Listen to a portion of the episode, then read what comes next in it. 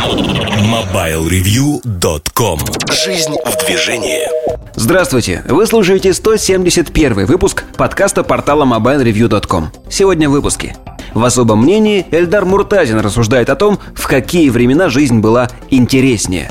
В штучках Сергей Кузьмин говорит о Fujifilm X100 и некоем аксессуаре. В обзоре новинок телефон PSP. Ну а кухня сайта посвящена снятию материалов. MobileReview.com Особое мнение я хочу поразмышлять вместе с вами сегодня над таким простым вопросом. Задайте его себе. Когда было лучше и интереснее жить? Сегодня, в 2010 году или, допустим, в году 1910, 1810, 1600, ну или вообще в средние века, ну, например, в сотом году нашей эры. Когда жизнь была интереснее и лучше? К радости или к сожалению, каждый человек отвечает на этот вопрос по-разному. По-разному для себя. Кого-то манит романтика а, корсаров пиратского времени. Кто-то смотрит на эпоху великих завоеваний, когда надо было скакать, достигать, открывать новые земли. Да, есть определенная романтика, воспитанная в нас а, литературой, приключенческими романами. Тот же Луи Бусинар очень а, так же, как и Дюма, повлиял на многих мальчишек и девчонок, выросших на этих книгах. Но давайте зададим себе все-таки вопрос, когда мы хотели бы жить вот по-настоящему рационально, если посмотреть. Я думаю, что большинство выберет так или иначе наше время.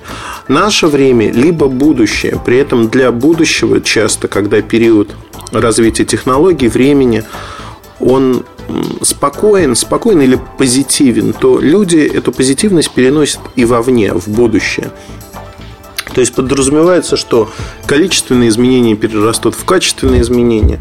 Если в наших э, школьные, в наши школьные годы, в общем-то, все было не так красиво, не так легко и просто, то в будущем это станет еще проще, еще красивее. Мы будем жить все поголовно 200-250 лет. Сможем посвящать больше времени себе, нежели работе и тому подобных вещам. Вот тут у меня возник такой вопрос, что технологии, в общем-то, они облегчают жизнь в разы. Я читал недавно книгу «Один день в Древнем Риме».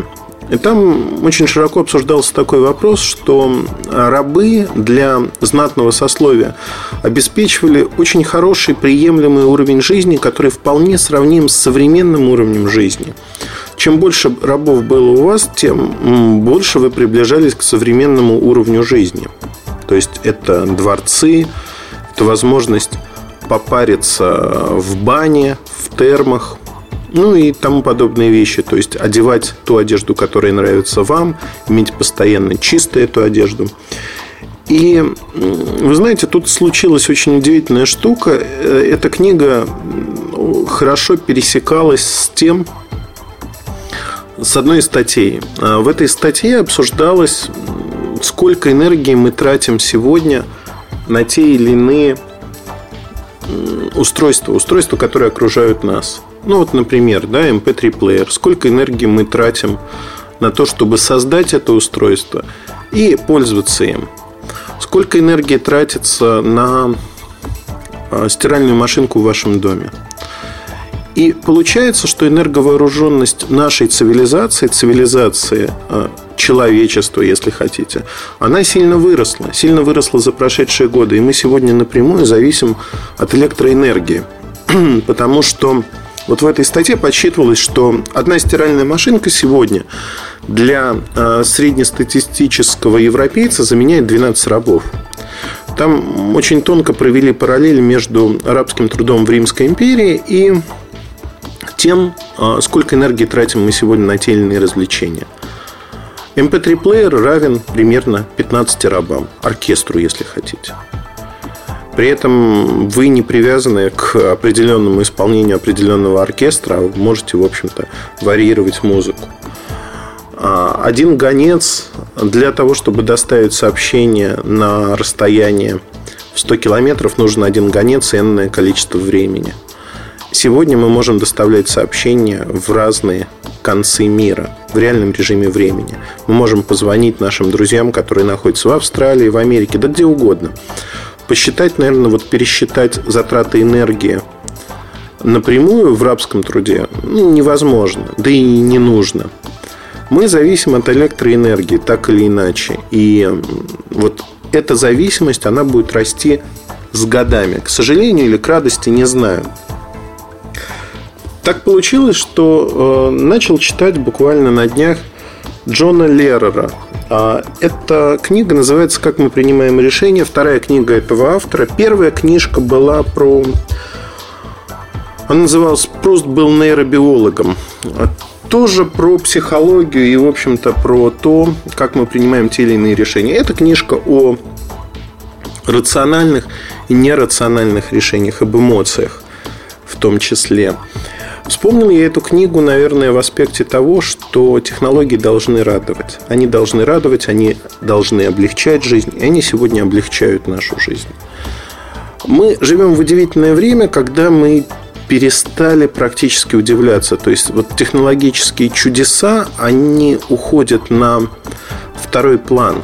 Это связано с уровнем нашего образования. Для того, чтобы удивиться, для того, чтобы нас что-то потрясло – мы должны быть достаточно образованными. Если мы не образованы, то для нас нет никакого удивления в том, что произошло. Вспомните самые громкие технологические события прошедшего 20 века. Я вам могу смело назвать, что в 20 веке, наверное, одним из самых сильных изобретений было появление самолета. Ну, Сейчас мне скажут, что это произошло немножко раньше, но массовое развитие авиации это все-таки самое начало 20 века. Так вот, если говорить о полете, вот полет, он действительно вызвал бурю эмоций. И люди смотрели на полет как на нечто ранее недостижимое. Давайте посмотрим позднее, что произошло такого, что потрясло всех, что заставило людей по всему миру высыпать на улицы. Первый спутник – тоже полет.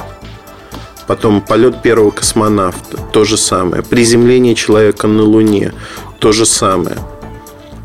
И если мы смотрим сегодня на технологии, перешибить вот эти события практически невозможно.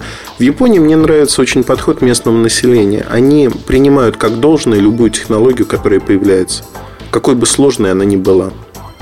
Люди зачастую не имеют образования для того, чтобы понять, какой путь исследователям либо компании нужно было пройти для того, чтобы создать эту технологию, с какими препятствиями они столкнулись, насколько сложно это было.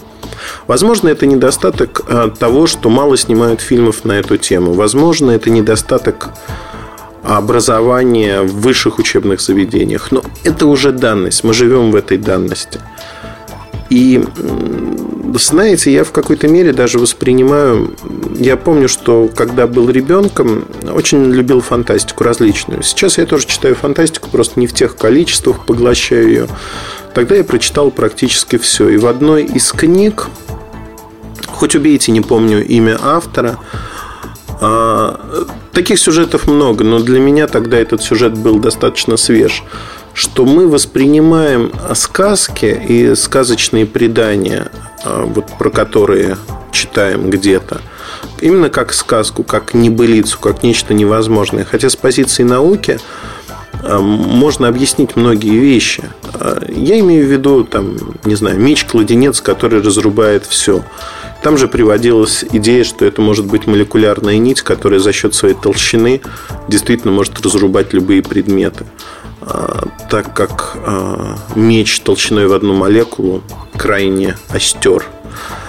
То есть там проводилась параллель того, что то, что нам кажется с нашей позиции в отсутствии знаний а, мифом, сказкой или чем-то подобным, на самом-то деле может быть вполне реальным событием и может существовать в нашей Вселенной, может быть предметом науки – и вот тут очень важный момент заключается в том, что сегодня большинство вещей, которые окружают нас и работают от электрической энергии, они для нас, по большому счету, та самая сказка. Мы не знаем, как работает наш сотовый телефон досконально, но он работает, он передает наш голос на большие расстояния, мы не задумываемся о том, как он работает. Мы просто им пользуемся. Для того, чтобы пользоваться хлебопечкой, не надо иметь специального образования. А, для того, чтобы пользоваться автомобилем, нам нужно получить только права на управление этим автомобилем, но нам не надо быть механиком, который разбирается досконально, что происходит. Я уверен, что многие люди, и не только девушки, просто не знают, что происходит в камере сгорания в автомобиле. Но они знают, что они заливают в него, но дальше это черный ящик. И фактически возникает та самая сказка. Поэтому наши ожидания от а, будущих поколений устройств, они всегда выше, и мы не понимаем те ограничения, которые стоят перед разработчиками. И это хорошо, потому что тут возникает другая идея, которая плотно прилегает. Мы все живем в социуме, и этот социум диктует нам то, что а, мы можем изобрести вещи, в которые мы верим. Мы верим, что они возможны. Установка сегодня человечества ориентирована на то, что все возможно, нет ничего невозможного. Вот мы привыкли, когда ученый в одной области начинает изучать тот или иной вопрос, он понимает, а, образование ставит, знаете, в какой-то мере а, барьеры, границы когда ученый получает образование в определенной сфере, он ставит себе барьер, что вот э, за этим барьером светлые умы, признанные авторитеты говорят о том, что вот туда идти нельзя, потому что там нет ничего. И возникает действительно граница. Через эту границу, как правило, проходят люди, не имеющие систематического образования, то есть одиночки, которые случайно. Время одиночек в принципе прошло. Все нам толдычат об этом. Но, с другой стороны, а, одиночки так или иначе натыкаются на очень светлые мысли и делают прорывы в той или иной области. Это отрицать тоже нельзя. Хотя э, принятый, общепринятый штамп сегодня научной работы – это работа коллективами.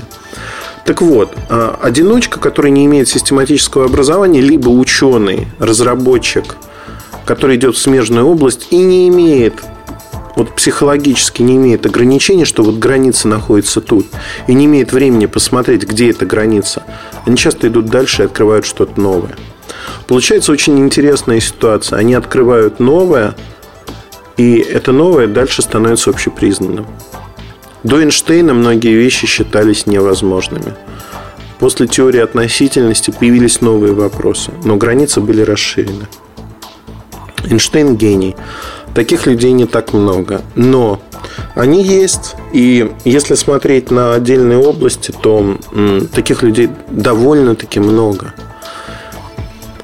Вот э, сложилась, на мой взгляд, э, интересная ситуация, когда мы верим в то, что как в песне поется, невозможное возможно. И эта вера позволяет нам это невозможное делать реальностью. То есть мы преобразуем мир вокруг нас, исходя из того, что мы думаем о нем и как мы о нем думаем. Ну, получилось, возможно, немножко запутанно, но я надеюсь, что э, идея основная у вас отложилась в голове, что мы ждем очень много от технологий, не понимая зачастую, как они работают.